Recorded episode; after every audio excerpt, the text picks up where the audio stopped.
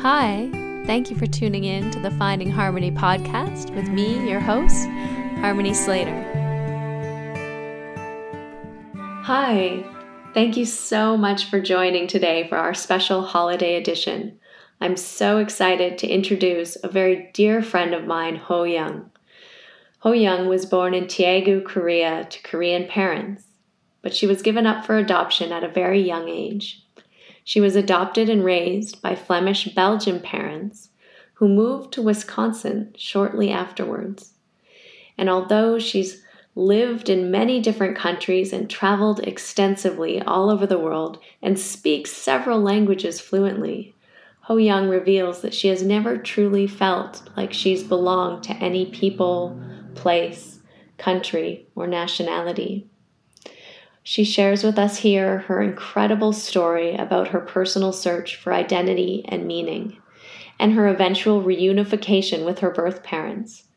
Her story forces us to ask deeply profound questions like what happens when your spiritual practices are unable to nourish you during a time of crisis?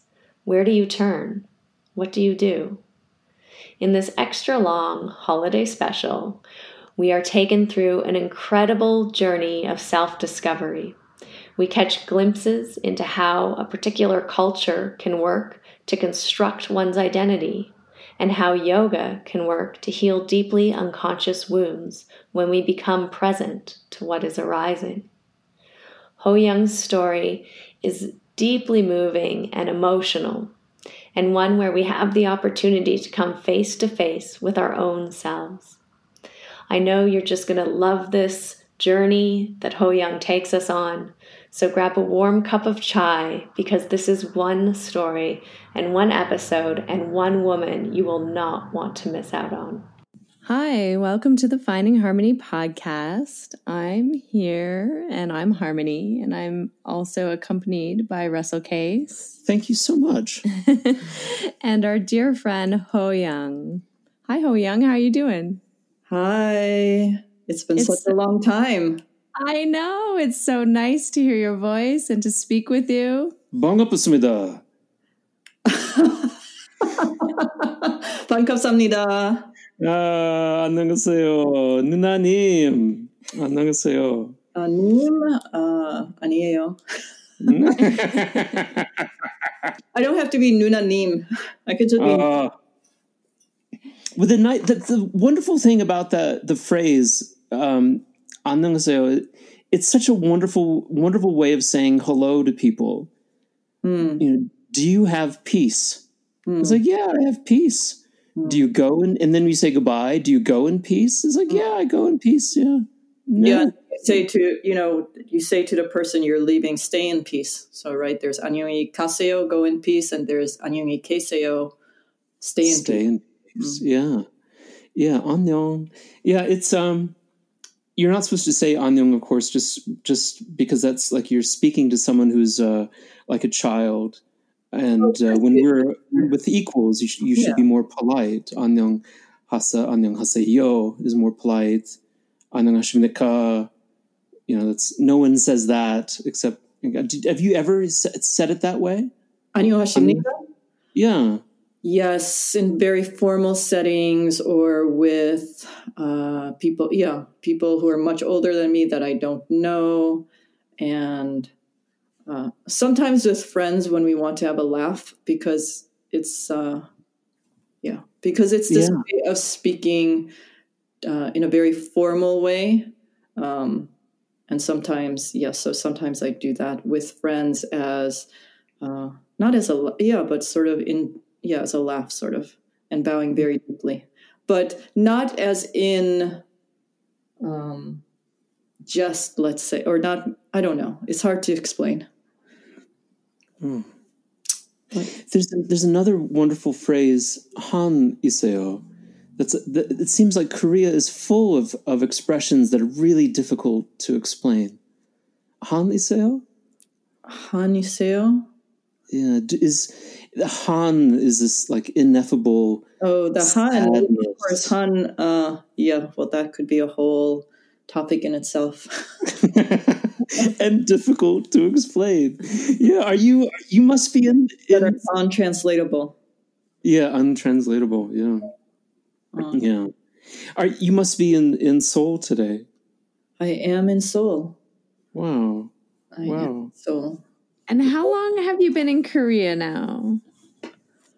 So continuously living uh, this time since October 16th of 2018. So just over two years. Wow. Wow. Yeah. And did you start learning Korean when you got there, or did you start learning before that? Uh, I studied actively, maybe. I mean, this time since I moved here, I studied actively.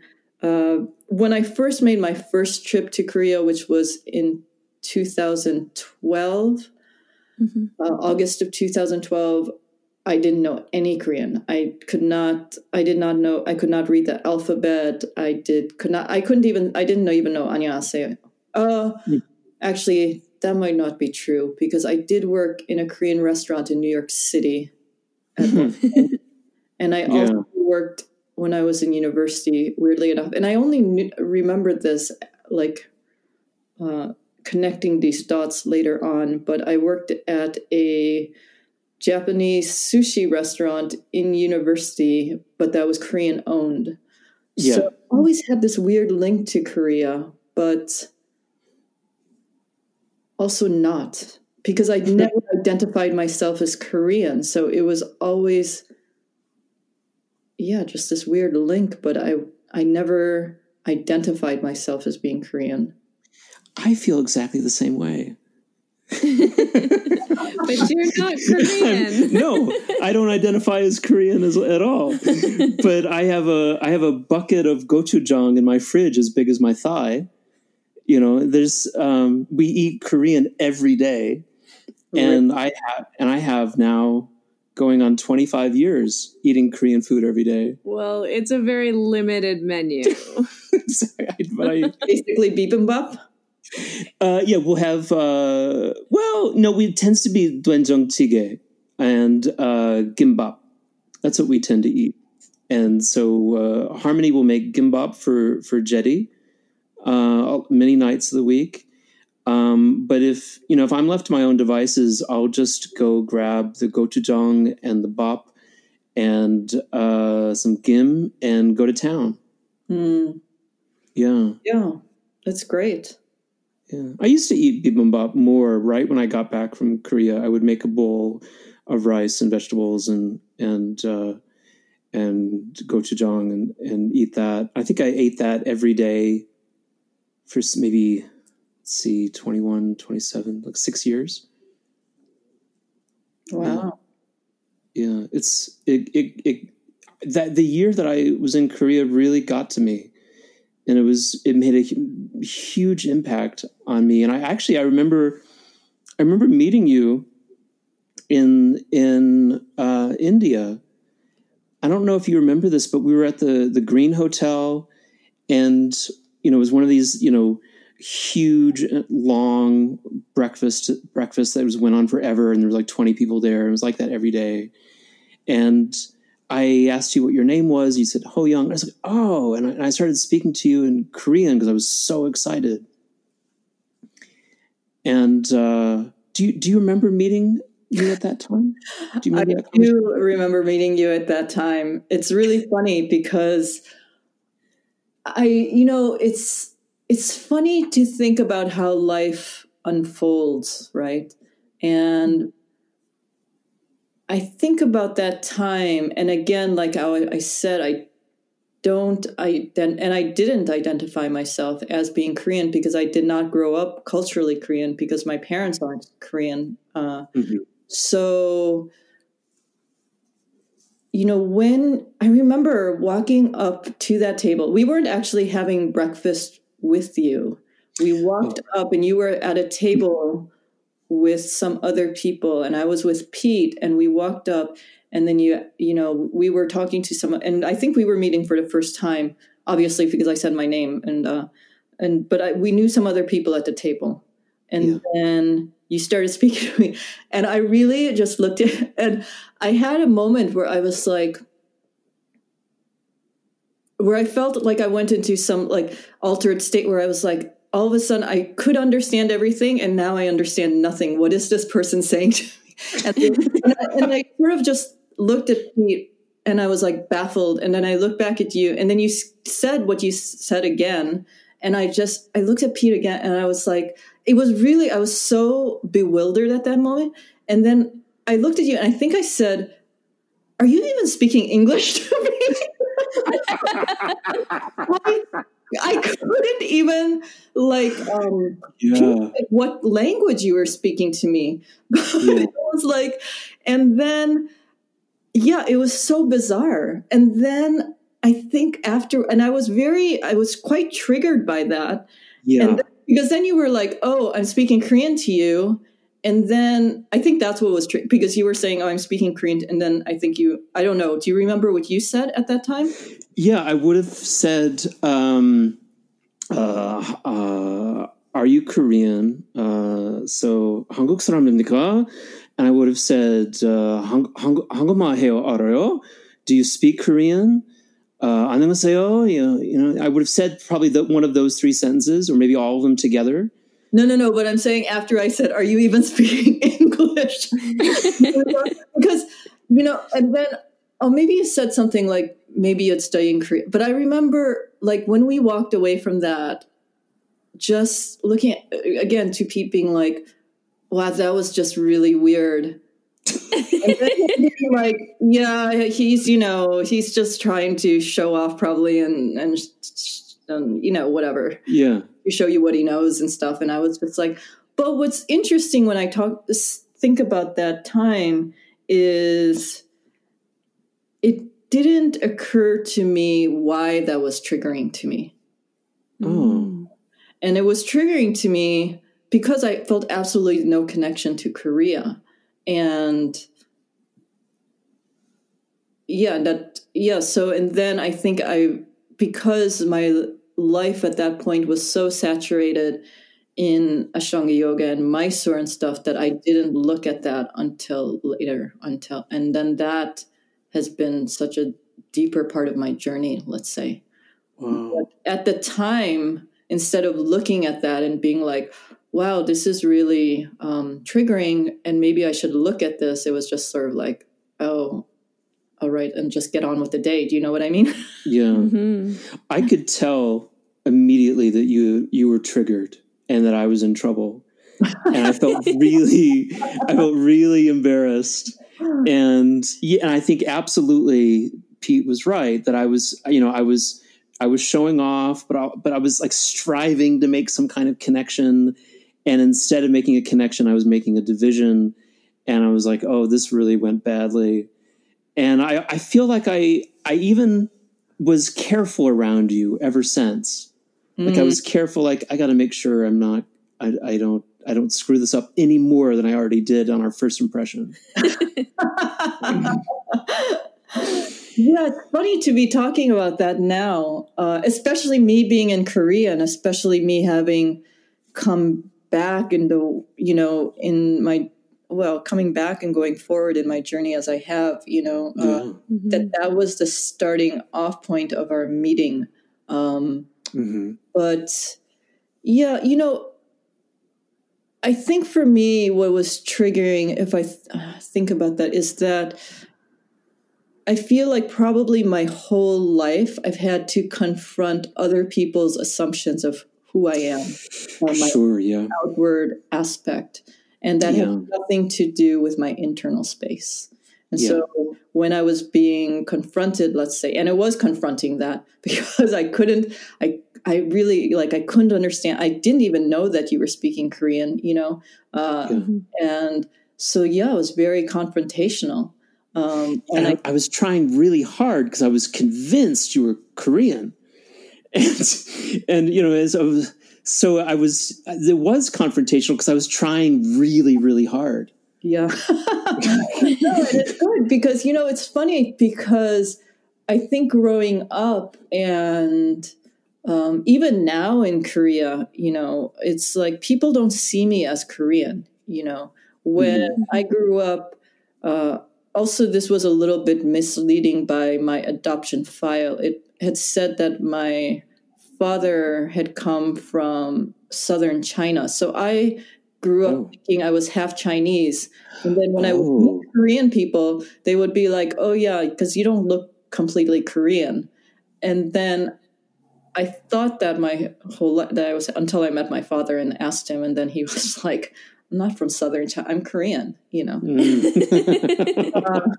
you know. So that was. Uh, but here, even now, people sometimes i mean that's i think here it's more about the way i carry myself the way i dress yeah. uh, they're always like oh way cooking like foreigner. Right yeah and especially if i open my mouth to speak korean because my korean does not sound like a native korean speaker. Yeah.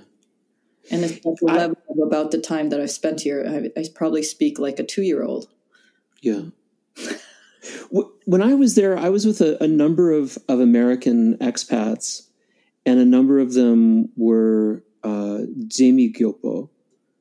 And if I'm pronouncing that right, which I, I think means adopted Korean. Jamie Kyopo, I think, is Korean American. Oh, uh, yeah.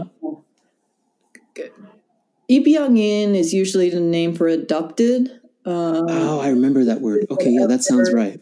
They would yeah. use whatever country name, like Miguk is America. Yeah, um, yeah, yeah. Maybe they, yeah. Yeah, yeah. That so uh, the um, the adopted word sounded really familiar when you when you said that. So I was there with a number of adopted Koreans, who um, were facing a, like, enormous hostility. Um, one of my friends, Kate, for example, who was Orel Hershiser's niece, and we were going to school together in Chicago. We both ended up going to Korea at the same time. What's her full name? Her name is Kate Hershiser, but now she goes. Um, she invented her own name, so she's now Kate Hers uh, Rhee and uh, oh, I met her last year here. You didn't? Yeah, because she came here and she did she did an art exhibition and yeah. she did to she reached out to so I don't know how someone connected me with her. Maybe because when I came here in 2017, I also had an art ex- so someone contact connected us and then she was doing this art exhibition and she needed people to help uh, fold, uh, like make these paper flowers. So yeah, I met her a couple times. wow. So she did. We did a number of performances together in Seoul. Um, and I at one point I had a, a Samulnori group um, do the which is a uh, of course for our listeners it's a it's a it's a folk a, a traditional Korean folk band with drums and they drummed business people instead of the drums. You know, like they would slap oh, their bottoms in their back, and cre- and um, because uh, Kate had introduced me to a whole group of uh, socialist Samulnori troop, troop group. Um, we did that that was right after IMF, so it was very, you know, it was very kind of uh, a, a, part of what was going on in Seoul at that time, and so like for the audience to see business people getting their asses whipped was awesome. And then we we came back to Chicago, and she she did a performance called um, "How to Be a Proper Korean Woman." And so she needed an example of how she could make it turn anyone into a proper Korean woman and she used me. So I, um, so for I, I, I dressed in drag and spoke Korean on stage as a proper Korean woman for her. Wow! Did you dress in hanbok? No, no. I was dressed kind of like more like a prostitute, but like really like fishnet stockings, high heels, um, like a like a Iwade girl. Wow. Ide girl, yeah. Uh, those those girls are getting all of the plastic surgery and dressing dressing up and um, or at least at that time in '98, that's what they were doing uh, Iwa, at Ewha Women's University. Mm. And so I dressed as one of those girls, and it was incredibly inflammatory. And we got catcalled by the Korean women in the audience. And uh, it became a, a, a, huge scandal at the school um, because of this notion of like, um, can you, can could Kate speak for and about the Korean experience or not? You mean as a Korean adoptee? Yeah. Yeah, that's interesting. Uh, yeah, because I think our lived experience and our perspective is always going to be different, obviously, yeah. um, mm-hmm. because we didn't grow up with the culture. And then we're always going to see it through a lens that holds our individual or collective pain from being separated from our culture, right? Mm, so, yeah. um, and then there's also like the Korean people's um, their collective pain and their um, sense of shame or responsibility in having uh, sent almost you know 250,000 babies abroad. You know, right. Uh, mm-hmm. So like we're right. we're a diaspora of ourselves. You know. Yeah, the Han diaspora. Yeah. Yeah. So yeah, Han. That feeling of um, suffering, but with sort of this redemptive, uh, uh, yeah, very, um, yeah, very uh, hard to explain. But mm, when, especially when I did my, had my exhibition here, someone had already explained to me that term. And then it was sort of like, oh, it all made sense. It was like that feeling that I had carried my whole life without knowing or being able to uh, give it a name you know? Someone described it to me once um, that if you think about it as a as children like so korea is the child of china and japan is the child of korea then how would it feel for you to have your child come and abuse you? This is han you know, this is an incredibly complicated and, and conflicted feeling when when you have this bad relationship with your child. How wait, so I don't understand. How is Japan the child of Korea? Uh, Korea? It's the it's the thought that the culture fl- flowed from China to Korea to to Japan, and that Japan is the beneficiary of civilization from the Korean people. For example, that like sumo is Japanese, uh, is, is Korean. Uh, uh, flower arrangement is Korean. All these things, uh, Kan Buddhism, Zen Buddhism is, is Korean derived. And so all these things that we think of as very Japanese come from Korea. And so for Korea, for Japan to turn around and colonize and abuse and um, take 300,000 Korean women as, as um, slaves, you know, sex slaves, is incredibly abusive. And so we were being abused by our by our child. This is mm. awful. This is Han. Huh, interesting. Yeah, that's not how I was explained Han, but mm-hmm. that's interesting. it's hard to explain, so there you have to, right? So there has to be. Yeah, the way examples. I was explained, and now I'm I'm completely um, blanking on the name of the movie, but it's done by this very um, prolific, famous Korean film director, and he uh, directed this movie about this uh, it's around traditional music. Maybe you'll know the movie. Anyways and mm. uh, it's it's around the singing singing also. Uh, oh no yeah the um and, not samulnori but um oh what's the other word? The uh, pa, uh, pansori. Yeah pansori. And yeah, so, yeah, yeah. and i can't remember the name of the movie right now but anyways oh, so um, there's a uh so there's sort of like this weird thing about adoption in that in like that the mother passes away and that the man that she's with takes on both children and trains them to play music and to sing. And then but his way of training them is so vicious that it's almost abusive.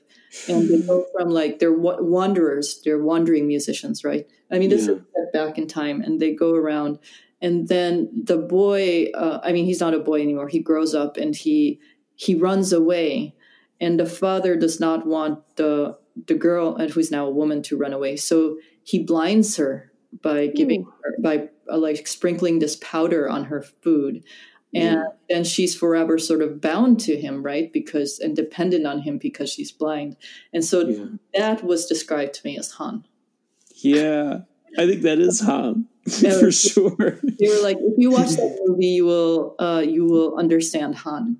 And yeah. Yeah. Yeah wow. complex very deep um but it talks about like this wound uh, mm-hmm. and woundedness. Yeah, um, it's that's so interesting because because when I was there in '98, it was to me there was like a little there was a little germination of K-pop happening, mm. and there were a couple of K-pop bands that were really f- coming out and getting big nationally only but where I was in Andong, in, near Daegu and Gyeongsangbuk-dong, I was the only I was the only Caucasian. I was the only Westerner um, because you know forty five thousand Canadians left a month after I got there because of the IMF. So I was totally alone um, in Korea, and it was just so in that very traditional part of Korea. It was just so saturated with this feeling mm-hmm. of of melancholy. Yeah, and especially if IMF had just happened, I'm sure that that added to it, right? Yeah, the the suicide rate doubled. Um, Korean women were were jumping out of the high rises because their sons were coming back home from school because they couldn't afford it mm. anymore. So that was incredibly embarrassing a loss of face. They were jumping out of the, the buildings instead.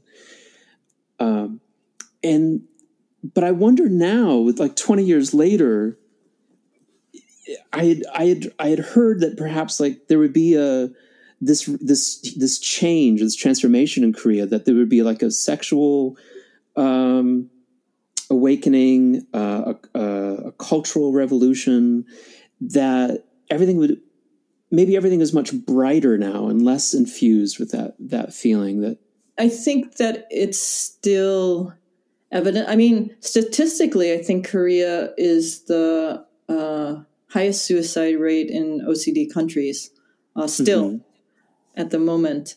But at the same time, there's this very strong contradiction here, right? So they're very, very, very technologically advanced, but there's very traditional in many ways, especially yeah. thinking and in their behavior and um, yeah in in a lot of things in business i think in hierarchies and uh, just many ways that are still very traditional um, mm-hmm. but then there are also you know like i mean i'm not knowledgeable about k-pop in any way But that K-pop, you know, has made the crossover to a worldwide phenomenon now. Yeah. Um, yeah. That Parasite won the Oscars last year. You know, just phenomenal. Sort of yeah. on, yeah. the map, let's say.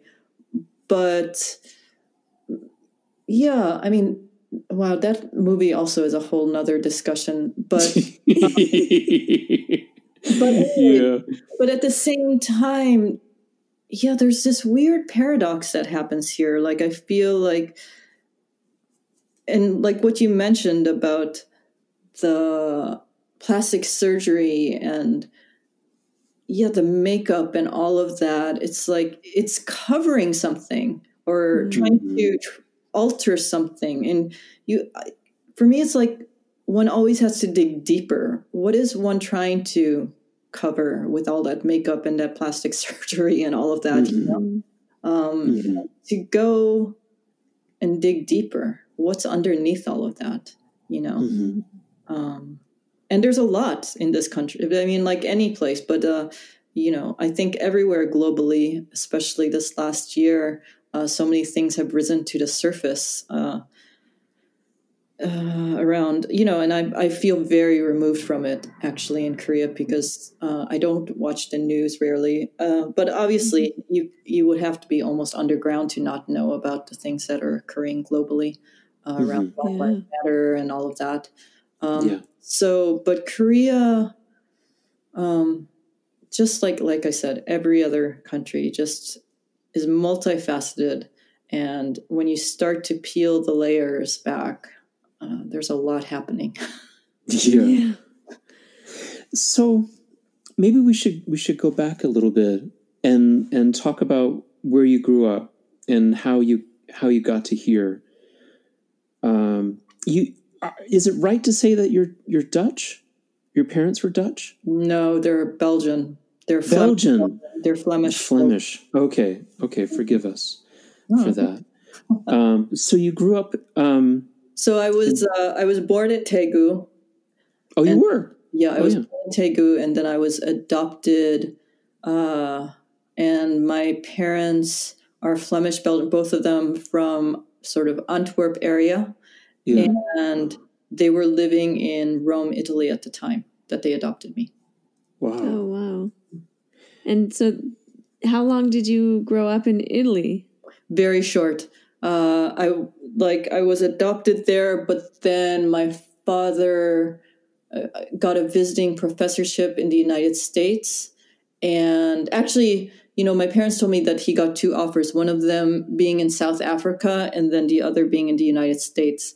And because this was the mid 70s, they chose the States because obviously with apartheid in right. South Africa mm-hmm. and us being a racially blended family, they felt because I have an older brother that's adopted from South Korea as well. oh um, wow! They felt like it would be better for us to go to the states, but the states, as we know, is highly also highly resentful of blended families. I don't I don't know like uh, racial let's say not racial race. So I don't know if they saved us from a lot of suffering because we experienced it all. You know. Yeah. Yeah. yeah. I think the United States and racial animus is, is synonymous. Um, what part of America did you grow up in? So my dad got that visiting professorship at the University of Wisconsin Madison. So. Oh that's a lovely town. Yeah, so we were there for about a year, and then uh, after a year, they decided they wanted to stay longer, mm-hmm. and uh, because we had just seen that one little pocket of the Midwest, let's say, and surrounding area, and then uh, he got, I think, a visiting professorship for at uh, in Maryland then we went okay. back to Madison, and then we went to University of Washington, and then we went back to Madison, and then we went to upstate New York. He became chairman of the uh, engineering department at SUNY New Paltz. Mm-hmm. So we went there, and then my parents and a bunch of other circumstances happened, but my parents uh, separated, and so my brother and my mother and I, we went back to Madison, and my father stayed out on the East Coast. Wow, so you're really a cheesehead. uh, yes and no. You know, I feel like almost just just going back and saying all those places, like mm, different lives, different, yeah, yeah. like it's so hard at a certain point to really say what it is we are when it, it, it it's also colored by context and you know what kind of reactions we have when we're in the place that we are. Um, I, I, feel very similarly. People people ask me, you know, where I'm from, and it's like, well, where are you from? I'm mm. I'm probably from there, you know. Mm. And my parents had been born and raised, or not even just born, but raised in Wisconsin, maybe I would feel more an affinity. But I feel like my parents raised us quite European like. I mean, mm-hmm. yeah. in a certain way, you know. Yeah. Um, yeah. I definitely yeah, would not say Belgian because I don't really know. Also, like as I didn't know what Korean was, Belgium is the only place that I've never really lived. So, and I have the passport of Belgium by proxy by my parents, but I've never lived there. So mm-hmm. when Yeah. I think about identity construction, the things that probably would have defined me the most, I felt the least. Yeah, wow. Yeah, that's so interesting that like born Korean but not identifying as Korean t- and then raised in a in a culturally somewhat, you know, Belgian sort of environment or European, but also not really related to that either. And then growing up in America, but also not American exactly. Not relating to it. know, because when we moved to the States, my mother didn't speak any English, you know. wow. Uh, Yeah. And so, you know, we very much had like, I'd say an immigrant experience, you know. Yeah. Yeah. yeah. Well, it's it, one of the things that I was really attracted to about yoga was this kind of understanding that that our personality is a is a construction and that you you keep peeling back layers of things until there's nothing there but consciousness. And that really agreed with me because I felt like I'd been constructing my personality ad hoc all along, not being from anywhere Mm. and and so you know yoga was was something that was like wow okay this this thing this is a this is an actual thing that you that uh, is um uh in indestructible. Uh, so i'm just i'm just wondering when did you start thinking that you wanted to to do yoga? Were you were you in university or what was what happened for you I was at university. I started university very young. I was 16. Um, Wow. so where were you I, I actually went to University of Wisconsin Madison uh, Nice. because I had graduated. I graduated high school early, and at that time, uh, yeah, I couldn't really afford to go anywhere else. So, I, uh, you know, at Yeah. that time, in-state tuition was at state schools were really was really cheap. So and it's an excellent school as well. Yeah. So I went, but I had a very mm, complicated relationship with Madison, let's say, uh, for various reasons. But I don't know, I wouldn't, it's a great school, but I don't think it was a great school for me. Being, I Mhm. think I would have maybe thrived more at a very small liberal arts college somewhere. Um, but I say that, but I don't know. But a Big Ten school that's huge. Right. Yeah, I didn't. yeah. Like Bennington or Sarah Lawrence might have been might have been better for you. I don't know. But you know, I, I was so young also that I had no idea what I wanted to study. I was, um, yeah. So I found I, out of that lostness, let's Yeah. say, I found yoga. And was it a class that was being offered at the university, or like how on earth did you end up in a yoga class?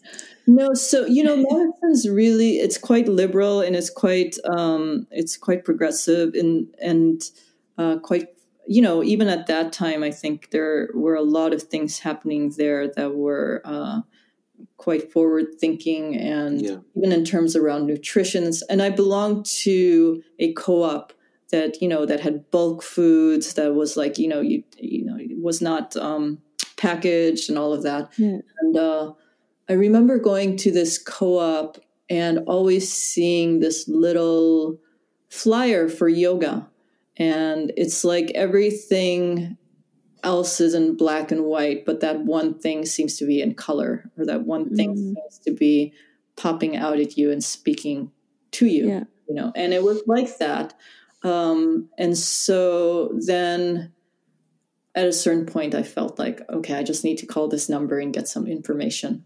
Um, and that was phoenix rising yoga therapy.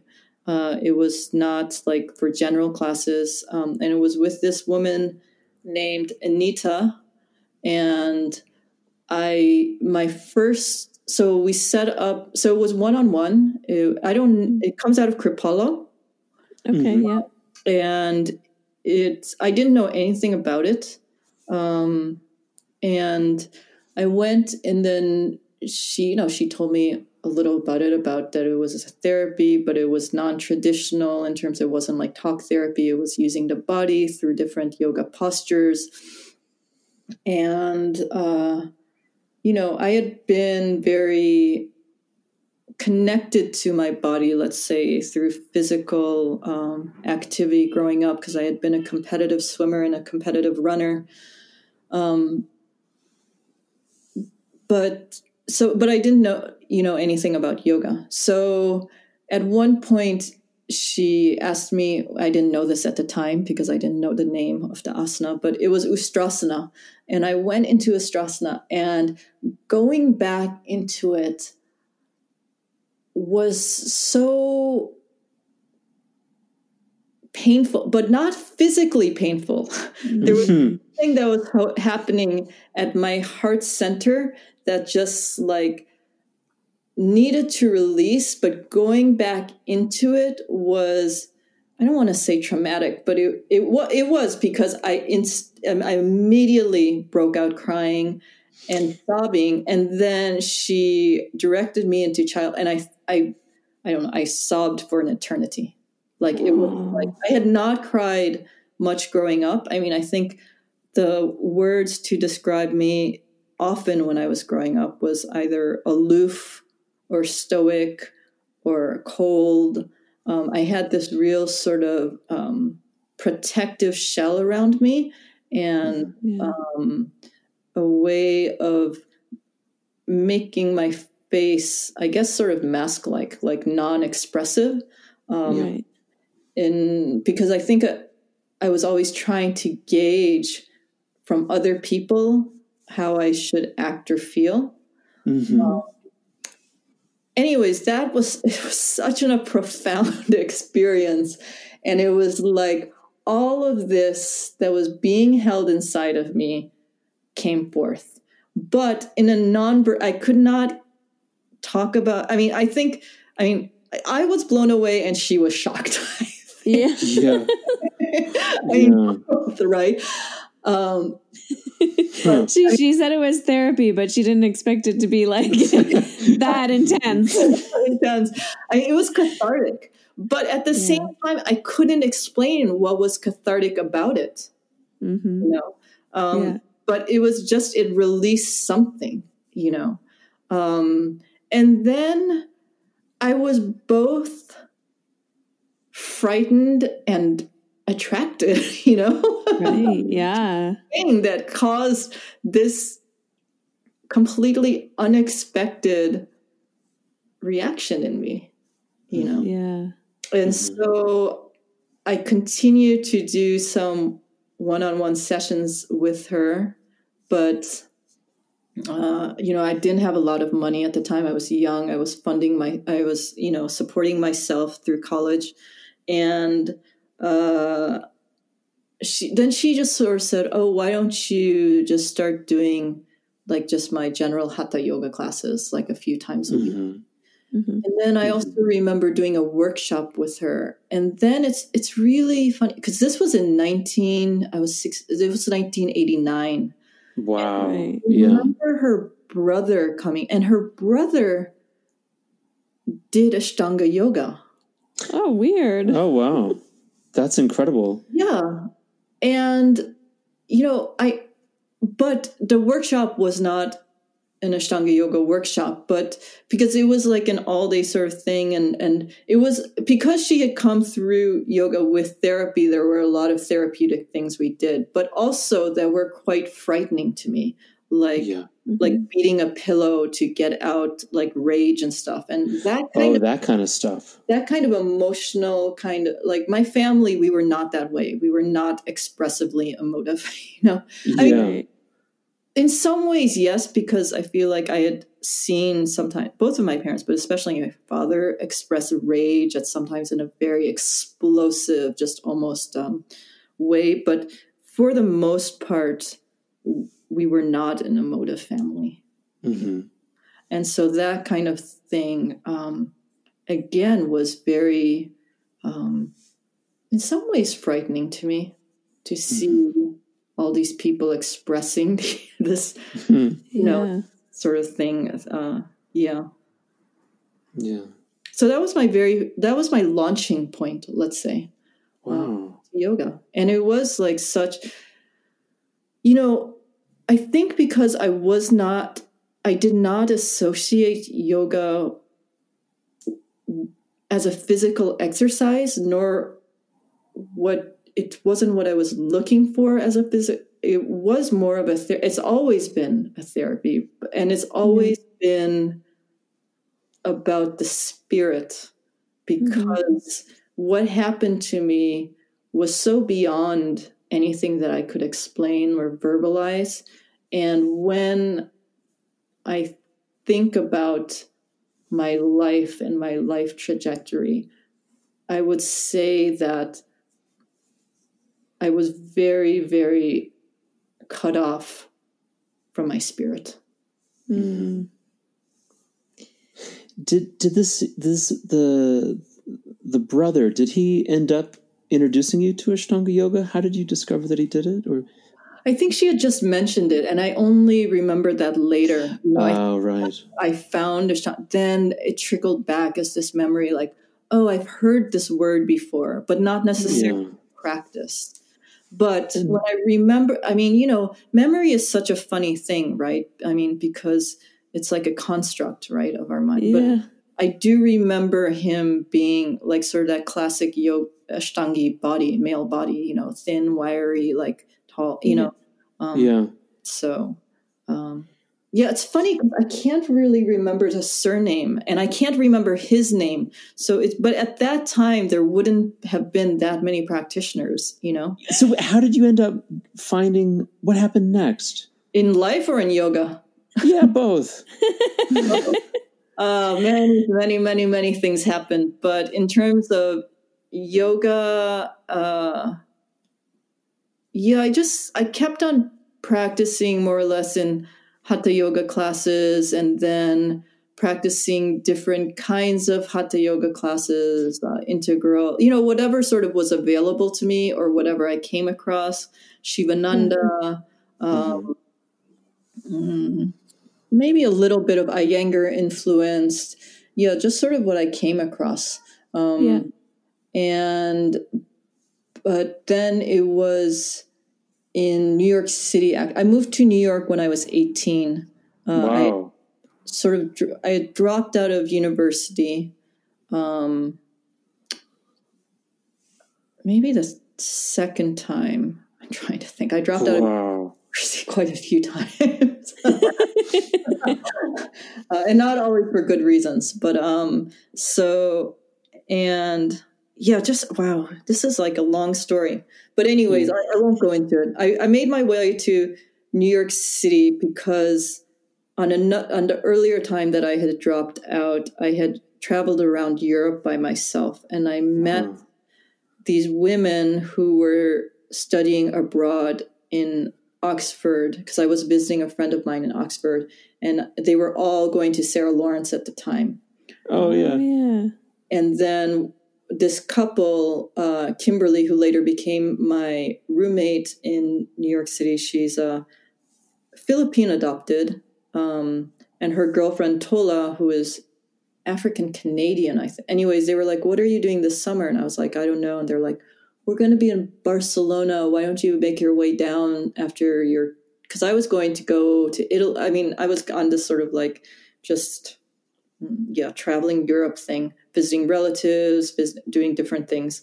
Um, and so we met up in Barcelona, and then uh, I was there for this, and then I went back to Madison, went to school again, and was very deeply unhappy. And then talking to Kimberly on the phone, and then she was like, "Why don't you move to New York?" And I was like, "Oh yeah, why not? That sounds like a great idea." And then like, later, I was like in New York City, uh, living with her in the East Village. You know, Wow. Wow. right there with like David Life, right next to you. exactly so that was my so in i always had this connection with shivananda Yo- because it was probably the largest um organized yoga system at the time, maybe. Yeah.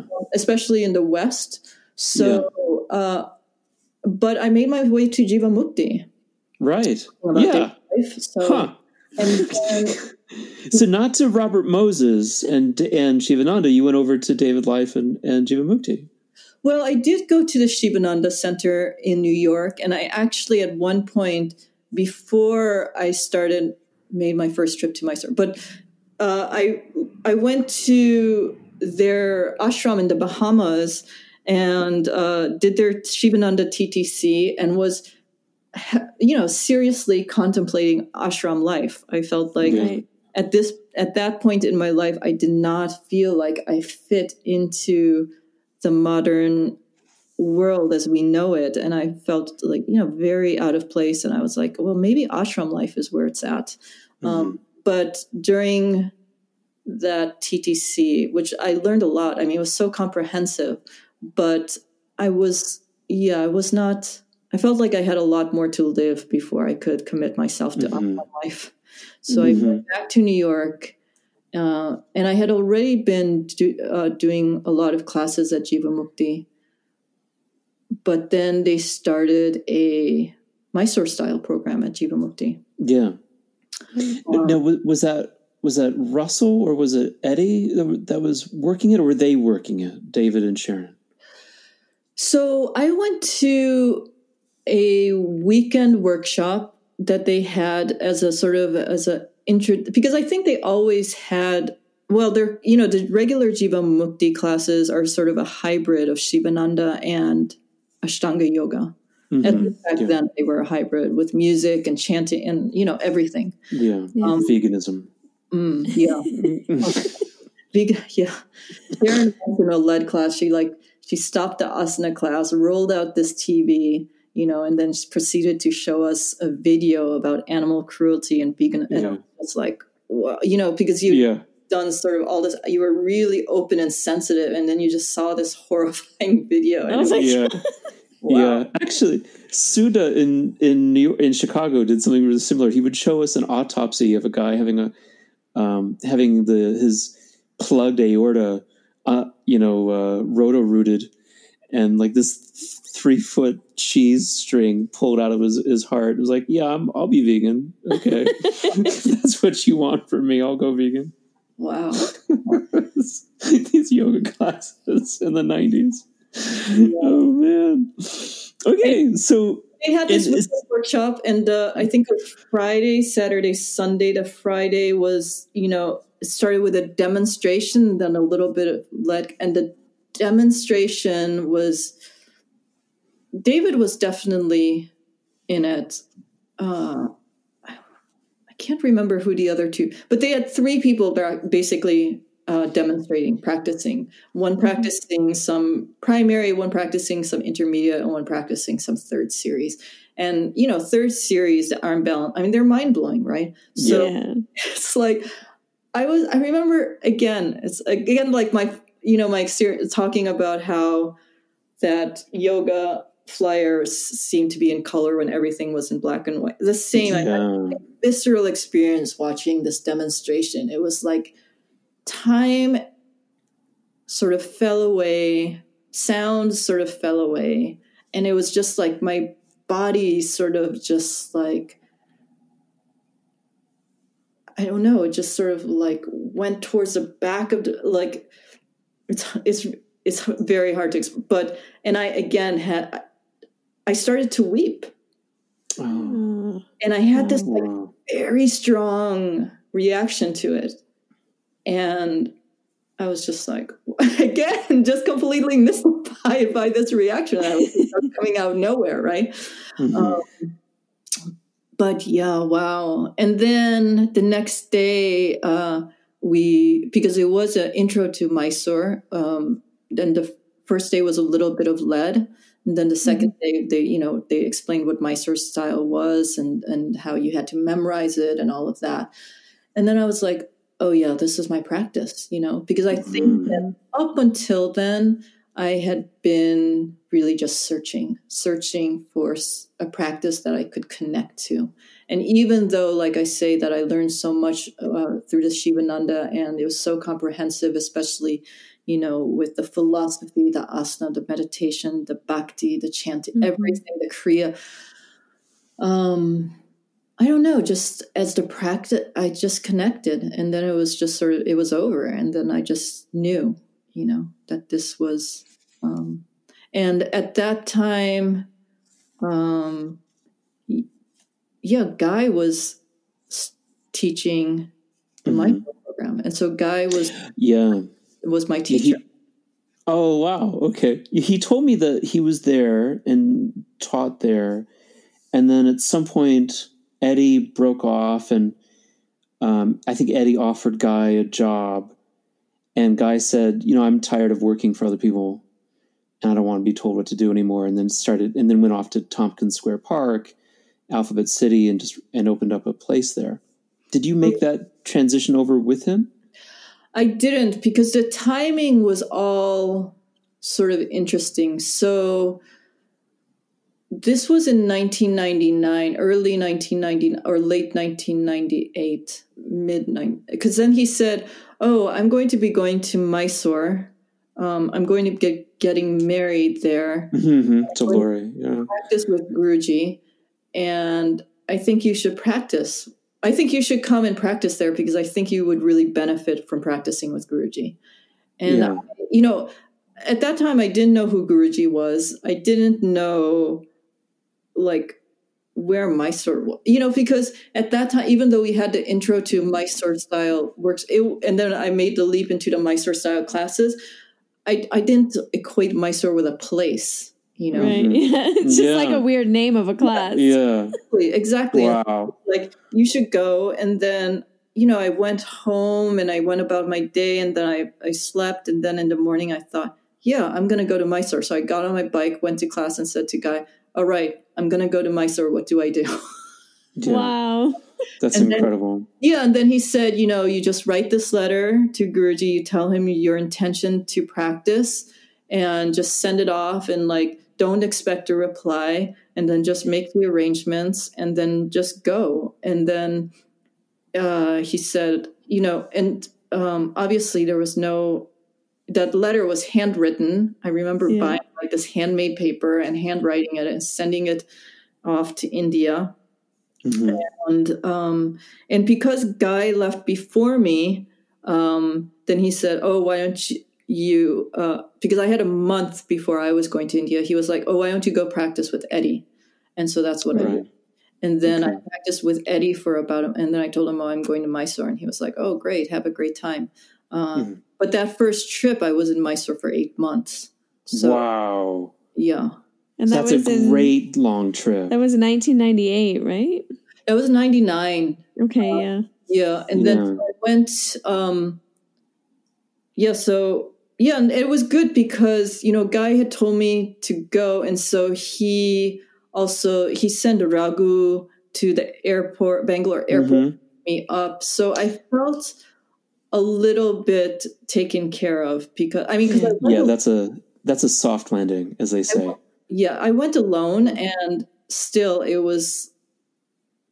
Yeah, it was just so. I mean, you know, India. It's like yeah, you, people have hard landings and they have soft landings. that sounds like a soft landing. I had a. I was. I tried to have a soft landing, but I ended up having a really hard landing, even though I also had guy kind of shepherding me on how to do the whole thing, and I still like I, I couldn't have had a worse landing. So oh really? Yeah, relatively soft, but it was still very very surreal. Very, um, it's very unusual in India for women to travel alone. So you kind of are um, need to be on your guard right away because yeah, and I was young, and I was also, you know, but I luckily like maybe I don't know, six months before that or a year before, maybe a year before, I had gone to Cambodia and Thailand and traveled with a friend. And so there were many aspects of, like, let's say Southeast Asia at the time that were not so confronting to me. Like I think Mhm. it had been the first time I had gone to abroad or the first time, but I had traveled extensively already. Um, Yeah. and I, and it wasn't my first, but yeah, it's, I think India's, I mean, as you all, as we all know, it's very confronting and it's very, um, Strange for people who haven't grown up there. especially at that time, you know, and, Yeah. and you land in the middle of the night and everything, because at that time, everything took longer also. Yeah. Mhm. Uh, but I definitely felt just even going about getting the visa at the Indian embassy in New York City was like the first touching. Yeah, that's the first taste. yeah. And And, then- really, and then you enter India the moment you get on air, the Air India flight. Like you enter, you're there. yeah, Yeah. everything. And it's good that the journey takes so long because it is like you're going to another world. Mm-hmm. Yeah. It mm-hmm. really feels like that. I agree. And there were no, there's nothing for the mind to grasp onto as reference points, let's say. Yeah. Yeah. Yeah. That's a And that beautiful way of really beautiful about it too, because it made you sort of go beyond because because there's nothing to grasp onto, you're just sort of like flailing a bit. Yeah. Mhm. And in that flailing, you can really sort of um, freak out, or you can surrender to it. And then that flailing, you can sort of surrender into like a floating, you know, Yeah. Yeah. if you can allow yourself to. Yeah, I don't know. Like for you, I wonder if if this was a similar experience because that idea that the mind has nothing to grasp onto and and there's no like familiar context or reference points. And so in a way for me I found like my personality or like all the things that you equate with like who you are, this constructed personality actually also kind of dissolves because there is none of those um, common contextual reinforcements for you to respond to. And so it's almost like um, i don't know like you you touch into something that's deeper than than the person you thought you were in in a way. Especially yes especially when we uh, were like we touched upon that to talk about uh, personality constructs. And i think also the kind of life i had lived in new york city prior to that very uh, and new york city being the kind of city it is very you know um, and the kind of people i was just very externally focused and you know a certain aesthetic and uh, feeling this very like deep insecurity inside. And India was extremely liberating in that sense Wow. because it was like there is no self con. I mean, you just see the craziest stuff all the time, you know. Yeah. And that in itself was so liberating, you know. And um, That's interesting. I- found it. I found it really, yeah, very confronting. And I, I tried to reduce my time outside my room to as little as possible. And so I, I stayed in my room, you know, 10, 12 hours a day, unless it was for, well, no, it, maybe eight, you know, 15 hours a day, unless it was specifically to eat or go do yoga. I did not want to be outside because I, I, was too much. why? Like, in what way? It, um, I felt uh, that it was almost like being autistic. That any any that the the noise level would rise up, and my my ability to endure it was so thin. Uh, coming from New York, right? Like it was like like a sensory overload it was sensory overload and i could i would i would limit as, m- as much as possible so i wouldn't freak out so i could maintain my energy um you know my my battery and then but then i would go to to mysore to the to the foyer to go do the yoga and i would like it was it was a horrible feeling of attachment and desire for status. And i was so like crazed with it. I was crazed to be for recognition and attention. And i remember my first real lesson in yoga. I was sitting there at the foyer so anxious to get in there so anxious to get in there and prove myself. And just to my left was was Pete. And he saw it in all of us. And I saw him seeing us. And I had the kind of wherewithal to, to kind of see outside of myself and to see what he was seeing. And he was just sort of laughing silently in the corner as we all pressed forward. was it was that when you speak about the foyer was that Gokulam or was that yeah that was Gokulam, Gokulam? that was 2003 okay. and I think Pete had a had a back injury at the time and he was you know he was wanted to make sure that he was on the carpet and not on the on the marble marble yeah but um so he was you know happy to wait um but it's it was because I at that time when we made the switch from Lakshmi Puram to Gokulam, I did not. That's where I made my break, and I started practicing. I, like, I didn't mean it to sound like that. My break, but you made a break for it. I started practicing with Sharath in a small group um, because oh. I was going through a massive knee injury, um, and so and before it before we moved to Gokulam, and I knew we were going to be practicing with you know you know it was had been twelve people in Lakshmi Puram at a time uh, in the room to you know I think they were saying fifty or sixty or seventy people in yeah. the room, and I was just like whoa I cannot do that, and so yeah I just I talked to Sh- and I said can I please and then he said yes but don't tell anyone because he didn't Well, because the thing that if you practice Sharath's group of students, which was very small at the time, and he was just had just recently started. It was with mm-hmm. students who had never practiced with Guruji, and he yeah. they didn't want to have this like sort of crossover of students going, you know, and so yeah. and so yeah. So I didn't practice in that big shala during those first few. Wow. Um, can I can I ask you?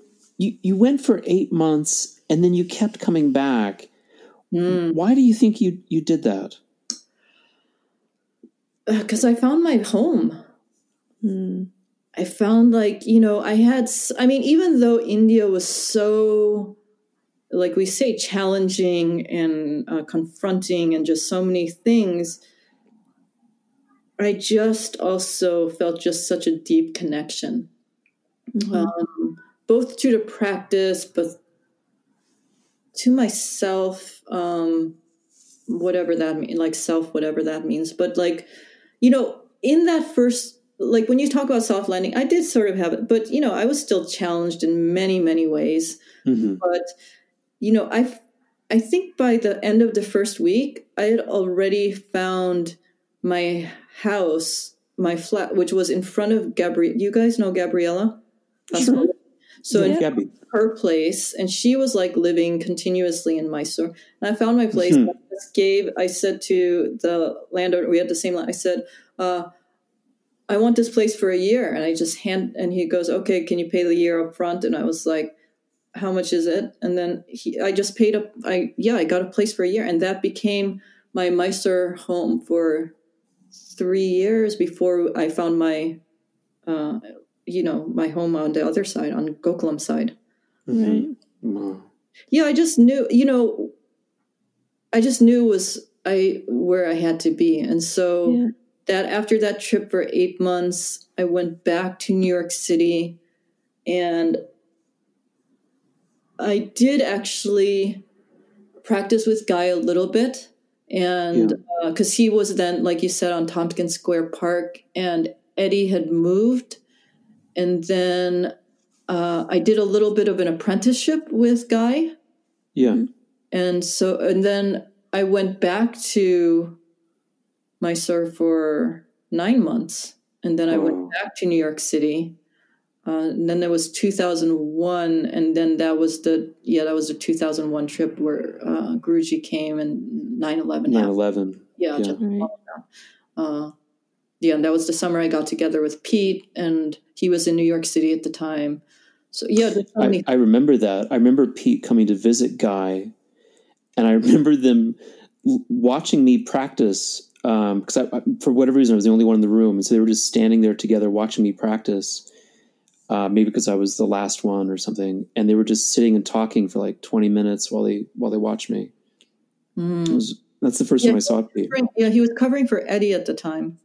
Oh Um, yeah, He was in New York City, and then Yeah. uh, and then Eddie came back, and then he was like, "Oh, why don't you stay? Guruji's coming." And so you ended up moving to New Zealand for a short period, also, right? Not really, because September 11th happened, which was, uh, you know, obviously, uh, you know, that could be a whole nother story also. But uh, mid October, mid November, Pete and I actually left uh, New York City. And Mhm. we went, first, we went to Oviedo to visit Tomas up in Mhm. Asturias, Spain, to just Yeah. decompress. And Tomas, uh, Tomas Zorzo, and uh, um, and Pete are like brothers almost. Mm. They have this relationship going way back in Mysore, and so we just spent, you know, just time up there in in Asturias, which is very green and lush, and and even though Oviedo is a city. Uh, Tomas was living like up in the mountains, and we just yeah took some time to just practice and eat good food and breathe some clean air and uh, and really just decompress and Mm. then we made our way back to India, and uh, yeah, we first to Mumbai, and then to see Ramesh Balsekar, and then we went down to Mysore, and then that started a trajectory of about five years being with Pete and just traveling the world and um, teaching and practicing in Mysore, and I wouldn't say I ever really lived in New Zealand because uh, I I just had three months at a time, sort of on a tourist visa. So I would go. That was, and then which actually enabled me to spend a lot of time in India. So I would sort of spend time in India, go to New Zealand, do three months, go back to India, then go to wherever else we were going in the world. Um, Right. yeah, like that. I was I was thinking about you and, and Pete at that time, and it reminded me a little bit of of how Kirsten Berg was was with Rolf, and and Kirsten, you know, is an accomplished yogi in her own right, like you, and yet here she is with this with this man who is um, extremely beloved and seems front and center say maybe say professionally. And I, I wondered if it you know if it made it I, I knew that for kirsten it made it really hard for her at times to feel so kind of overshadowed and, and at some points not seen. And i wanted to know if, if that's something that, that you experienced or that that resonated at all to kind of to have that kind of relationship. Or was it that kind of relationship Well, first of all, I wasn't an accomplished yogi. I was I was really like just a beginner, you know. Um so and even now I'd say I'm a beginner, you know. There's it's, Mhm. I mean, accomplished yo- I don't I never felt like an accom and definitely at that time because I was young uh Mhm. I definitely didn't feel like an accomplished yogi. And so, no, I didn't have that, you know. But what I did witness was a lot of what you sp- just spoke about was this happening in the foyer. Um, like that, I saw a lot of that happening in Lakshmi Puram, just like this bubbling of this like anxiety or and like feelings in people and ambition and just all of the in people and uh,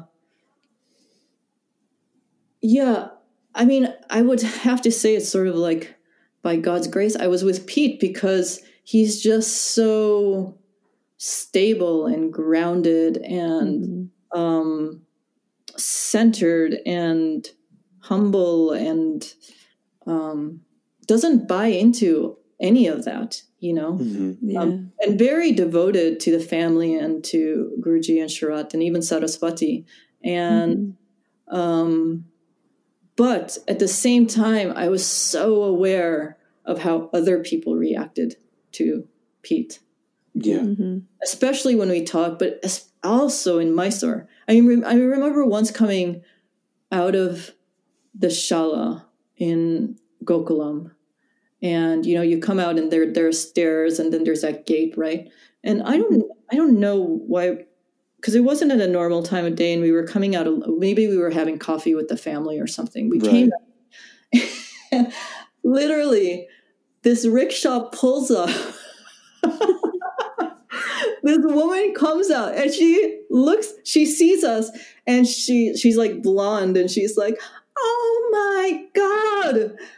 I can't believe this. The only two people I've ever wanted to meet are David Swenson and Peter Sanson, and here you are."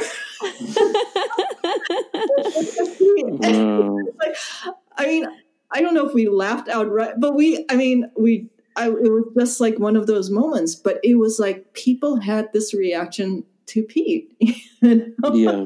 Yeah. And I mean, I, I cite that one because it's sort of the pinnacle of like, but it was like that, you know, Yeah. yeah, but very much. not have been more opposite in terms of his being, you know, so he Yeah. Evoked this certain kind of thing in people, but he was Yeah. so impervious to that, you know. It was it's an interesting scene at that point with Ashtanga Yoga because you've got a very small group of people, and within those group of people, um, a few of them were extremely famous to us. You know, David Swenson or Richard Freeman or Peter um, Dena Kingsberg, they were they were really famous. They were so famous, but just to us. to a very small number of people on the planet. and you could be starstruck by them even though nobody else knew who they were at all Right. And just to like just to us, but also to just a small group of us too. Because yeah. um yeah, I don't I mean I think probably now every I mean, I don't know. I guess people everyone you know, people sort of become part of the folklore, part of this I don't you know, it's like I don't know. You know, I had not heard of unlike I actually met Pete on, on that first trip to my I'm on my first trip to Mysore. Um, but I had I had no idea who he was. You know, I remember yeah at con- Tim. Actually, there were a lot of people at my first trip to Mysore. Um, you know, Rolf was there for sure. Rolf and Kirsten were there. Mhm. Tim Miller was there with his son. Um, Guy obviously was there. Um, yeah, maybe Lino came through. I mean, because I was there for Yeah. such a long time that Yeah. those few trips. but Yeah, everyone came through. you know. sure yeah, yeah. Um, but yeah. So no, I didn't feel that, you know, um, because I also wasn't teaching. I I be I assisted Pete, and I felt very comfortable in that role. Uh, okay just I think my personality so, lends yeah. itself to that. I like sort of being invisible and um, just doing the work, but not having to engage so much. You know, it's funny because I used to be like hyper shy, you know, and I think that's how I often got misread because Right. I am so shy. But then when people see me sometimes with people that I know or that I'm very comfortable with, I can look like I'm not at all. So I think that people get like this sort of like different perspective of me, you know. Mhm. But I think that shyness sometimes, or not sometimes, often came off as coldness or aloofness, Yeah. not wanting to engage or. you know. I remember you said something really interesting to me. Uh, I think it was, I don't know, at a lunch or something we were having at the Southern Star. And we were talking about language. And you lived in, it was Barcelona, right? Or, Mm, when I was living in Spain, yeah, yeah. And so you also like became fluent in Spanish and you were speaking Spanish um, when you were living there, obviously. But then you grew up speaking English, and you were you said that you felt like you had a very different personality when you were speaking Spanish than when you spoke English. Oh, completely. And now completely when I I mean make when I make an attempt to speak Korean, you know. Mhm. Yeah. I'm just curious, like, can you um, talk a bit more about that? Like, how how does the language change, like, your inner feelings or your inner expressions that then relate to like outer expressions? I guess, right? Yeah, it's it's language is is so interesting, you know, because it's like it's obviously we need it for communication. Um but how one is able to express oneself through that communication, I guess, is dependent on language, right? So, mm-hmm. um, I know what I I know what you're referring to when I said that, and I do feel like that. I feel like when I speak, and I think that's why I moved to Spain at a certain point because of what I was experiencing, especially in the Ashtanga community, by being with. I did feel in some ways restricted and inhibited. And every time we went to Spain, the Spanish are so warm and open. And um, yeah, I, somehow through the language and the speaking of Spanish, I was able to connect with that, with that feeling mm-hmm. of openness and that feeling of um, warmth and laid backness and yeah, all of that. Mm. Mm. That's interesting. I, I, I that resonates with me as well. Was when I was in England, I noticed that I would use a different part of my body to speak with. Mm. You know, I would use my diaphragm to speak, and I would speak more slowly, and I would enunciate and try to form complete sentences before they came out of my skull. and whereas when I'm in America and I'm with my brother, I'm I stutter. I don't know what I'm talking about. I'm trying to. I'm, I'm figuring out what I'm going to talk about um, while I'm saying it, hmm. and it's a completely different personality at that point. And it's uh, it's it's so interesting the way that that geography, you know, makes us. For sure, you know, I feel like I had that. I mean, you know, being multilingual growing up, where at home Flemish was only spoken. Um, mm-hmm. wow. And then speaking obviously English outside, and at a certain point also just speaking English at home. Um, but also, you know, when I studied Italian and German, and yeah, just language is just yeah phenomenal. But mm-hmm. also makes us yeah now like learning korean and i'm having like such an incredibly difficult time learning the language and because it's so difficult fe- feeling in many ways very bound and restricted um, mm-hmm. and almost i don't want to say silenced but yeah it's yeah it's mm-hmm. very very bizarre why do you why do you think you came back to korea or went to korea rather why I came back to Korea? Oh, that's mm-hmm. a long story. So I was covering for so after Pete and I separated, um, I may uh, what? How, yeah, I was sitting there thinking about okay, where am I going to go in the world?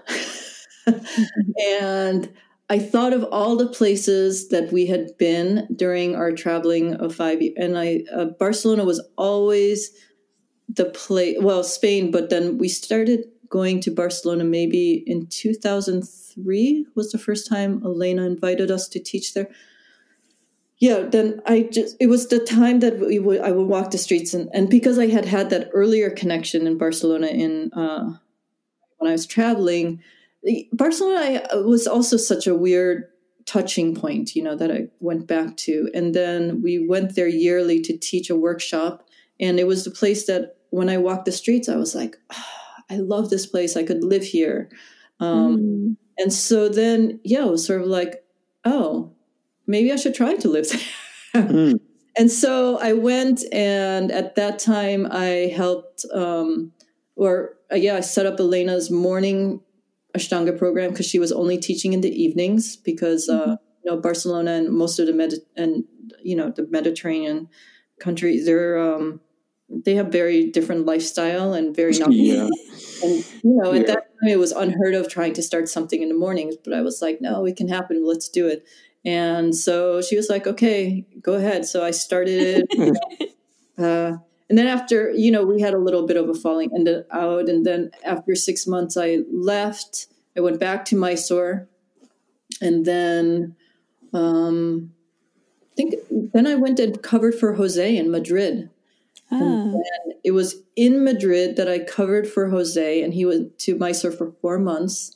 And, you know, Barcelona is quite temperate. It's sort of like has, you know, it's got a, it doesn't have very cold winters. Mm-hmm. Um, and but Madrid is completely different climatically, and so I think I went there in January, and it was just freezing, and it was uh, I had just come from doing also a series of vipassanas, and all of a sudden it was like I just decided that I was going to treat that time in Madrid sort of as one long vipassana mm-hmm. almost, and I was very disciplined, very austere, um, but also very deeply uh, struggling internally around the loss of that relationship, around um, my place in the world, around that idea of home. Um, mm-hmm. And as oftentimes is the case around my birthday, I think about my origins and I think not knowing one's origins and not having an origin story or an origin narrative um, is very um, I don't know the word, but um, it's like you feel lost. Yeah, you feel lost. You you know, so I decided to do a birth family search, mm, and. I start. I just uh, so that must have been 2007, maybe.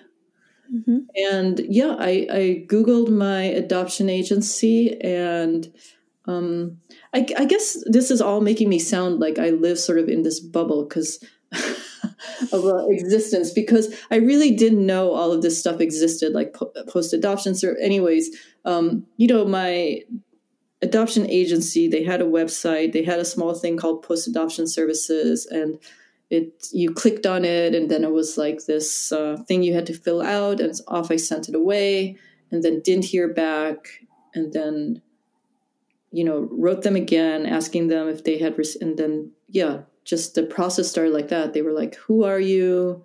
Um, right. can you send us proof of identification? And so i sent that and then they were like okay we have your file uh, it looks quite intact. Um, we will start searching and if we find anything we'll let you know. Wow. You know i at this point had not really come across any other korean adoptees except for my brother and maybe and we're not biologically related uh, and we never talked about being adopted while we were growing up weirdly enough. But mm. um and then maybe a couple uh when i was at the university. Oh no, yeah, University of Wisconsin Madison, and then later in New York City, I met a couple. But it wasn't like, again, I didn't identify myself neither as Korean nor as a Korean adoptee. You know, mm-hmm. right. um, but so, but and maybe it's my nature to be quite apprehensive or to keep my expectations low, but I had absolutely no expectations of finding out anything. And they did find my parents in a very, very short amount of time. Wow. Um, and so I was looking only for my father because at the time that I had initiated the birth family search, because he was the only, he in my adoption file, um, which is always just a few lines. Um, mm-hmm. He was the person that was mentioned and a name. I had a name for him, and in my adoption file, it had said that I had, uh, yeah, been raised by my mother for a year, and then she gave me to my father and his family. And then after a few months, my father was incapable of taking care of me and, and relinquished me. I gave me up for adoption. And so, and I had no name for my mother. So I always had felt like I had constructed from these few lines a totally mm-hmm. false identity. One that I was half Chinese, one that my mother had left me, and like, uh, you know, that, anyways. And what you do when you try to construct identity, right, in your origin. Yeah. yeah. So, uh, you know, it was the new moon in April of 2007 um, that I heard the agency wrote me and they said, we have found your father. Not only have we found your father, but we've also found your mother. And I was just, again, completely blown away. wow, yeah. And yeah, and then it started from there. And then because I was so um, unprepared, let's say, th- they had to sort of talk me through it, you know? Right. Yeah. Wow. yeah, that's a whole different podcast. I mean, you can that story if you want. It is actually a podcast. It's on a Korean adoptee podcast. Oh wow! My birth family reunions about that whole journey. I mean, and it is so intertwined with my yoga journey, and I feel like, especially what we're talking about in terms of consciousness, and I mean, it's just been so revealing and uh, yeah, confronting in so many ways, you know. I mean, when you wrote Harmony, like, oh, it feels like a lifetime since we've seen it. I mean, I feel like lifetimes. I mean, I feel like, wow. I mean, just to be talking to you guys now and to be like sitting here in Korea and mm-hmm to be talking about like wow, all these stages in my life it's like it's crazy how much we go through in one lifetime but yeah. Yeah. But I, I, mean when we talk about the consciousness it's like it's really that wow it's vast. It's just like um, if you can be really present for it you know it yeah. is just it is really mind-blowing. I've heard people talk about how it goes so fast but i i'm not experiencing that it's really uh, taking a long time, if you ask me. this is really taking a very long time, life. It is, but it's not. I mean, there have been times, many, many times in my life, and I think especially I did feel a sense of beyond my years from very early on, and people would often say that, like, "Oh, wow, you're so beyond your," but yeah, like it's just so long and then it's just so short. It's just so weird. I mean, time is very elastic, you know. Mm-hmm. Yeah, we experience time yeah. both in hindsight, but both in and in the present moment, right? Yeah. yeah. I feel like with your, you know, search for your origins and your a feeling of home and belonging um, and identity, you know, it, it's like you've rebirthed yourself so many times in so many different uh, sort of manifestations of self. And yet you know there's this like you said this stream of consciousness or this you know pure awareness that links them all together somehow. For sure. Exactly you know and but there are also stages you know like I like I said, I had that Lakshmipuram flat, and then I went and when the Shala was going to move over to Gokulam, I had found a flat in not in Gokulam in V.V. Mohalla. Uh, mm. Oh yeah, uh, near the crema like by when I say near the crematorium, it's sort of like you had to take that crematorium road from yeah. uh, Gokulam, let's say, and you would go the back towards like the Greenleaf restaurant. Sure, right? yeah. Yeah, I know and, that I took that road all the time. That neighborhood, and it was really yeah. quiet and leafy green. And you know, I had that flat there for 15 years, I think. Wow. I mean, I, I, went to my Mysore in November 2017 to close it up, and when I closed up that flat, I was like, "This is it. This is the end of an era." yeah. you know, and it did feel like that. It felt like. Uh, yeah, the end of an era, the end of a mm-hmm. my life, let's say. That yeah. life. Yes, obviously that life is continuous, but mm, that Mysore life, yeah. Yeah. And what are you doing now in Seoul? Are you are you you're learning language? Are you in school? Are you teaching yoga as well? What's your I life am, like there? I am teaching yoga. I mean, it's the reason why I came. Uh, well, it's not the re. I wanted to. I so I came back in 2012 and I met my birth father. And like I said, if you want to listen to that podcast, you mm-hmm. can. Uh, and then I came back in 2014 and I met my birth mother. And I also discovered information about my birth father.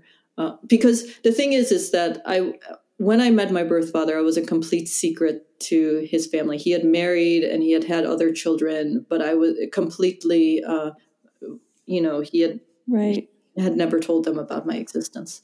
Mm-hmm. Um, and so, as is very common in Korean society, um, mm-hmm. and uh, but that experience in it was December of 2014 um, of meeting my mother and that whole trip, which yeah, just it completely flattened and blindsided me. And then I was really very unwell um, mm. for quite a long time.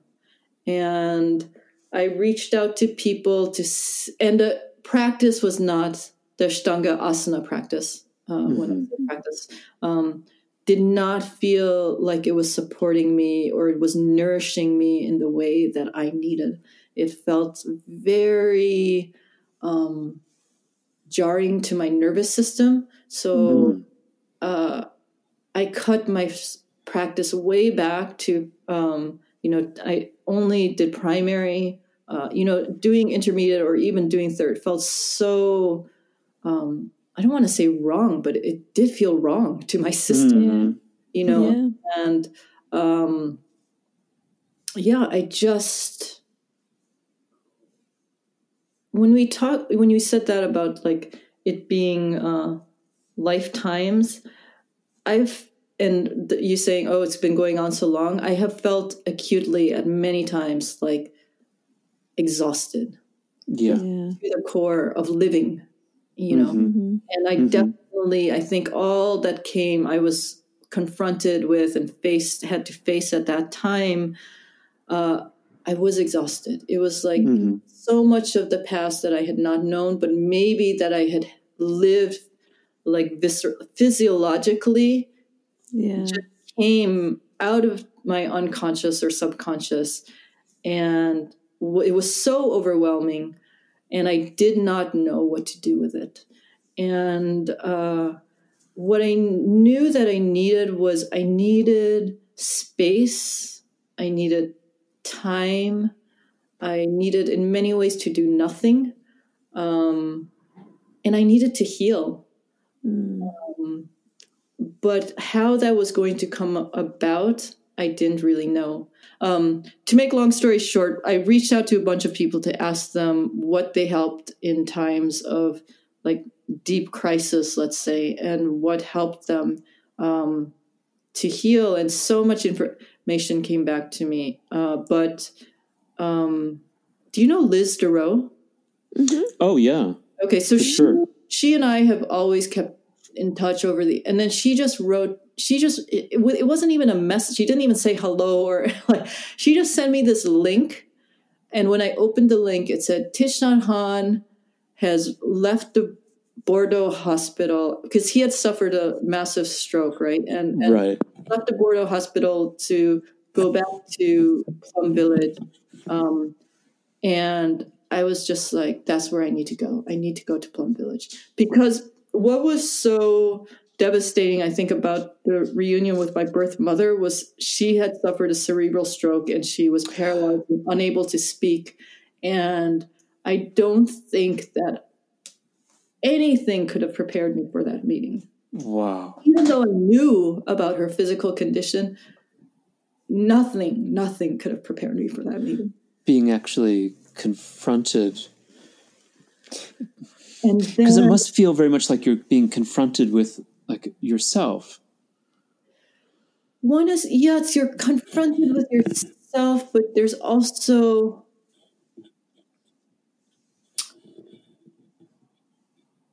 you know, I, th- I think there's things that even though, let's say, you don't have an expect, one tries not to have expectation, but I think one wants to hear in birth family reunions like, I'm sorry, I love you, I'm sorry I gave you up, um, all of those things. But because my mother is not able to speak and not it's not that I wanted necessarily to, but I mean that's what those are words that my father I mean my father was extremely um yeah, you know, he's he didn't say I love you, but he yeah, he was felt deeply sorry for having given me up. Um but there was we were able to communicate and and I could see that this was a man who you know first of all because I was a secret to him but that he had so much emotions bound up with it you know Mm-hmm. and at the time that I met him I had no emotions bound up with it really I mean I think I was just in shock. And then but the meeting with my mother was completely different. But then after that uh you know um yeah it was just a different i think and then someone told me that i was suffering from PS, ptsd and um yeah and then anyways liz sent me that link. I opened and i was like plum village is where i need to go. And i wrote them literally it's like i wrote them on a tuesday i was like i'd like to come into retreat um because I that's what I felt like I needed to do. I needed to be in retreat. But at the same time, I'd done many Vipassana retreats, and I also did not feel just as I did not feel like the Ashtanga practice, the Asana Ashtanga practice was nourishing for me. I did not feel like the rigor, let's say, or the Mhm. disciplined nature of the Vipassana, Goenkaji style Vipassana was also going to be nourish- nourishing to me. So I just went with intuition, like I did with, you know, just like when I went to Mysore and Guy told me, go to Mysore. And I was just like, okay, you know, Yeah. I just like, I need to get to Plum Village. So I wrote them, I said, can I come? Uh, and they're like, yes, you can come this Friday. Our retreats always start on a Friday. And, and like, because they're, when they're open for retreat, let's say there's a, there's a, you just go in on a Friday and you leave on a Friday. And I was like, okay, I'm going. And so I went and it changed my life, you know. And again, I went for two weeks, which is the maximum you can sign. You can either sign up for one week or two weeks, and uh, Mhm. maximum. But then, if you resonate with the um, practices and with the sangha, you can request a. You have to write a letter to the monastic sangha asking them for an extended stay, and that's what I did. And I stayed for the entire spring retreat. I stayed for two months, and wow, it was just so incredibly healing. Um, Wow. and I came out of that, and then and then I went on the yatra in uh, t- in uh, the first yatra with Sharath. All right, with Sharath. I wanted, you know, I think it's because of what's has brought me to also to all the practices, this idea of purification, and um, I think I had grown up with this idea. And again, let's say because it depends on the perspective, right? And also this idea of our um, our constructed personalities coming out of ignorance, or not ignorance sometimes, but limitation or limited consciousness, right? I always felt like I must have done something horribly or been horribly wrong, or something was, you know, at my core, something was incredibly wrong for me to have been given up. And so mm-hmm. my whole life, Yeah. I felt like was this need and this desire to purify Yeah. As pure as possible. Yeah. And so from there, you thought to live in, in Korea for again for some time. No, I went on the yatra, and then uh, again, the yatra was so you know you go on these journeys, and all of these places, you know, Mysore, Plum Village, the yatra, the even Vipassana, they're like portals, right? They're portals Yeah. to like different states of being and different consciousnesses, right? Mhm. and I would always feel, I mean, also deeply challenged, but they were so transformative, you know, and they were so healing. And I did feel like I would come to a deeper understanding or reach, have, you know, more clarity or deeper insights. And then, sort of, when I went back to, let's say, mundane life, I would sort of slip into a bit of a mm, I won't I don't want to call it depression, but Ennui. Yeah, a little bit, you know. And Yeah. Mhm. then I mean I maybe it's like what addicts suffer with, you know, is that feeling again. and so Yeah. that's what compels one to return to Mysore to come, you know, to go on another retreat or whatever. hmm Um, Mhm. and so then I went back to Plum Village because I felt like I had more work that I needed to do, more internal work that I needed to do. And again, I spent another two months there. Um, then we went back to Korea in August of 2016. And I we went for a month. The first trips were very short. I mean, short meaning, uh, well, the first trip where I met my father was two weeks. But before that, and you'll listen if you listen to the other podcast. We went to North Korea for two weeks for ten days. Wow. But that's a totally different story. But then my second trip where I met my Oma was 10 days.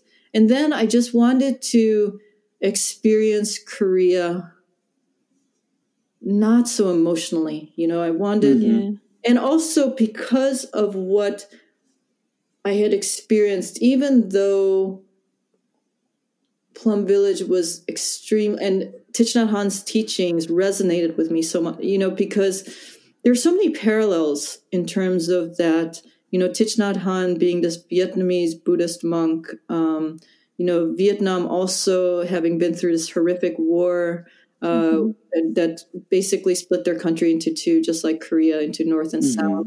Um, You know, the boat people from Vietnam being, you know, basically refugees, and in Korea, the case being that all the Korean adoption system started out of the orphans that came and the mixed race children that came out of the war. Mhm. Mhm. And so there were so many, and and Thich Nhat Hanh's teachings come from that experience, you know, from his experience of being a refugee, uh, you know, being homeless, given um, um, asylum in France, um, and it's like I was on these two parallel paths because I read my first Thich Nhat Hanh book in Mysore on my first trip in 1999. And, and I, I read a lot of Thich Nhat Hanh over the years, and I was always very attracted to his teachings and always had this desire to go to Plum Village.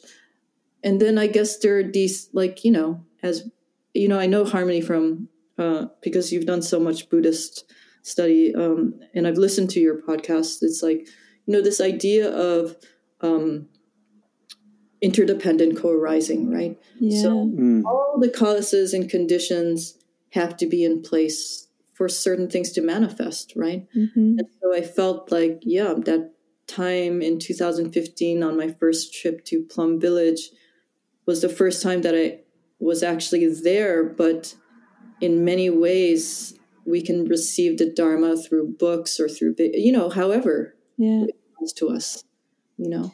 Yeah, and Um, all these things kind of build and attract you to a certain place and time, right? Like the the rising and then the dissipation. Mm. Mm. Yeah. So then um, we came here for a month, and I also knew, yeah, from like I said, from the Plum Village, that I needed to do a lot of internal work and I needed support. So I started to look for Korean adoptee support networks. And I heard about a Korean adoptee conference happening in Seoul in August of 2016. So I came for that, but also just wanted to experience Korea on a, on a less maybe emotionally raw. Uh, even though I did see my birth family at that time, uh, actually just my birth mother, because I didn't. The trip where I met my birth mother, I said goodbye to my birth father, and I haven't had contact with him since then. Um, that's a long, complicated story, but um, that trip was like, you know, a trip where I walked the streets of Seoul. You'll laugh at Mhm. Seoul going, "한국 사람이에요, 한국 사람. Yeah. I'm Korean." Yeah. Korean. I just loved every. I mean, it was summer, which is always like I love warmth. I guess um, after all those years in India and being with Pete, and the, you know, we always had endless summer between northern and southern hemisphere. But I was just like, you know, I loved the food. I was we were going to exhibitions. Uh, you, know, it was just like Yeah. the time that was just like wow. I loved the aesthetic. I loved you know they have so many Yeah. beautiful art forms and it's, it's, it's a very culturally rich tradition on many It's, you know and really yeah, it's profound. It's a profound civilization. And because I had not known anything about it, and my first trips were sort of obliterated by these very massive emotional upheavals, that trip was really like, you know, I don't want to say blissful, but it was sort of like that. And then, you know, the flip side of uh, Sukha is Dukkha, right? So I went back to Barcelona and I went back into that place of Dukkha. And that's when I I went into the uh, 2016 2017 winter retreat at the Rains retreat. It's called uh, monastic retreat at Plum Village. Deeply uh, considering monastic uh, aspiration, my monastic aspiration. Mm.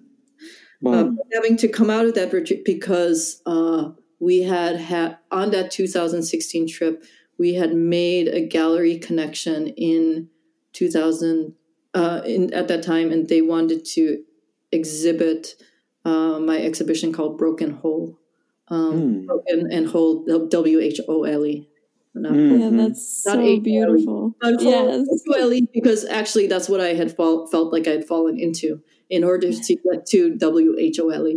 Mhm. Yes. I had fallen into the hole to get whole. But that Mm. feeling of both being broken and whole. So that, yeah, we had a, uh, that exhibition in March of 2017. Uh, and then that is actually during that time. I don't, did you meet Greg and Yujong uh, on the yes. Yeah, I know Greg and Yujong. Okay, so they invited they were going to go teach in the Netherlands and they invited me to cover for them. And so uh so I covered for them also. And so then I spent like maybe 4 months that time in Korea and a good chunk of it on my own because you know Bruno he, he has a job and he you know he can't take Mhm. that amounts of time off. Mhm. So and then t- being able to teach and uh, you know sharing the practice was also extremely healing here for me.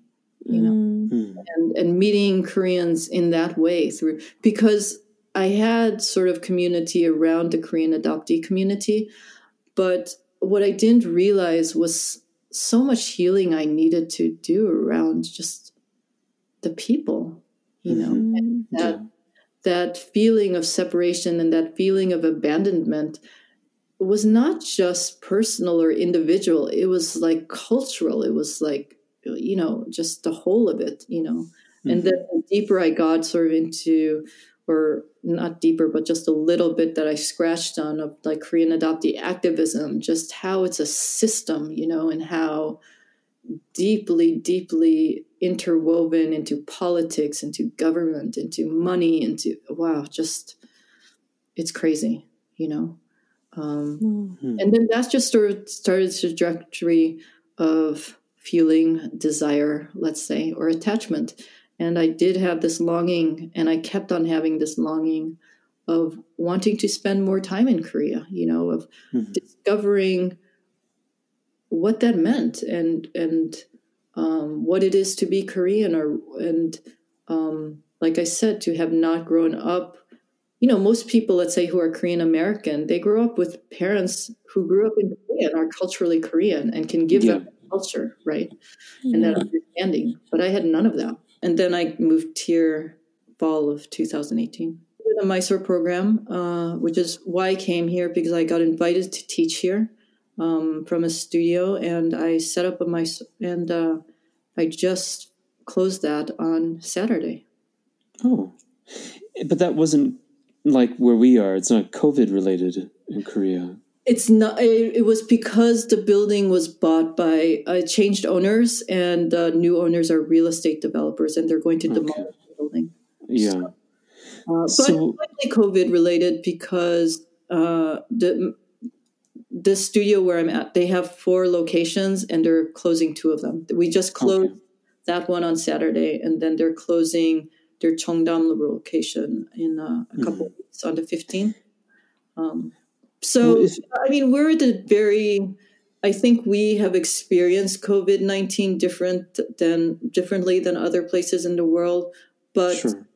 it has still been teaching during it and you know opening and closing according to what the regu- government regulations are um, honestly and now the numbers at least you know they're high i mean in terms of korean standards in other places they'd be like what that's not high but like Yeah. um, you know, because they take such uh, strong measures in order to keep it Mhm. under control, uh, and those just, you know, new regulations went into place, and literally when on December first. So I felt like I had crossed this finish line of this very long, arduous marathon of this year, and you know, keep we managed to stay safe and healthy and I'm, I'm glad that we did. So now I'm teaching December online to my students, um, but and then that might be it for me. Because as you know, the word Han Russell, you probably know the word Jong, right? Which is this Mm. time, this feeling of like deep connection, and and I have to say, my students have really felt that for me, and I felt that for them, and I think it's been very especially at this time when there has been so much uncertainty around COVID 19 and it's been a stressful year for many on many different levels. Um, yeah, just how trying to give them a softer transition, you know, by Mhm. supporting them online.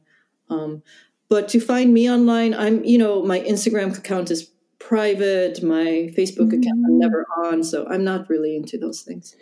But that's that's very refreshing, and I'm really grateful. I'm really profoundly grateful that you that you shared your story with us You're- today. You're ready to start a, a new life, a new rebirth, a new chapter now. Well, let's see. Yeah, I know. I'm not it's not quite clear yet, but uh, yeah, let's see where this takes us. Amazing. Thank you so much for coming on our show today. Thank of you. course. Thank you It's for so inviting nice to talk to you. uh, and it's been a pleasure to hear all the di- you know it has been like this trip down memory lane listening to different people speak you know uh, and different guests you've had it's been very comforting during this time when i'm feeling you know because korea's it does feel like at the end of the world you know well, thank you. i mean not at the end of the world but you know what i mean it feels very Yeah. distant Uh, so Mhm. nice. And it's been nice to reconnect with both of you. Thank you so much. Mm, thank, Thank you. you. 고맙습니다. 고맙습니다. 감사합니다. 안녕히 계세요. 네, 안녕히 계세요. 네. Thanks for listening to this episode of Finding Harmony. with me, your host, Harmony Slater. You can find out more information on my website, harmonyslater.com, and I look forward to connecting with you again soon.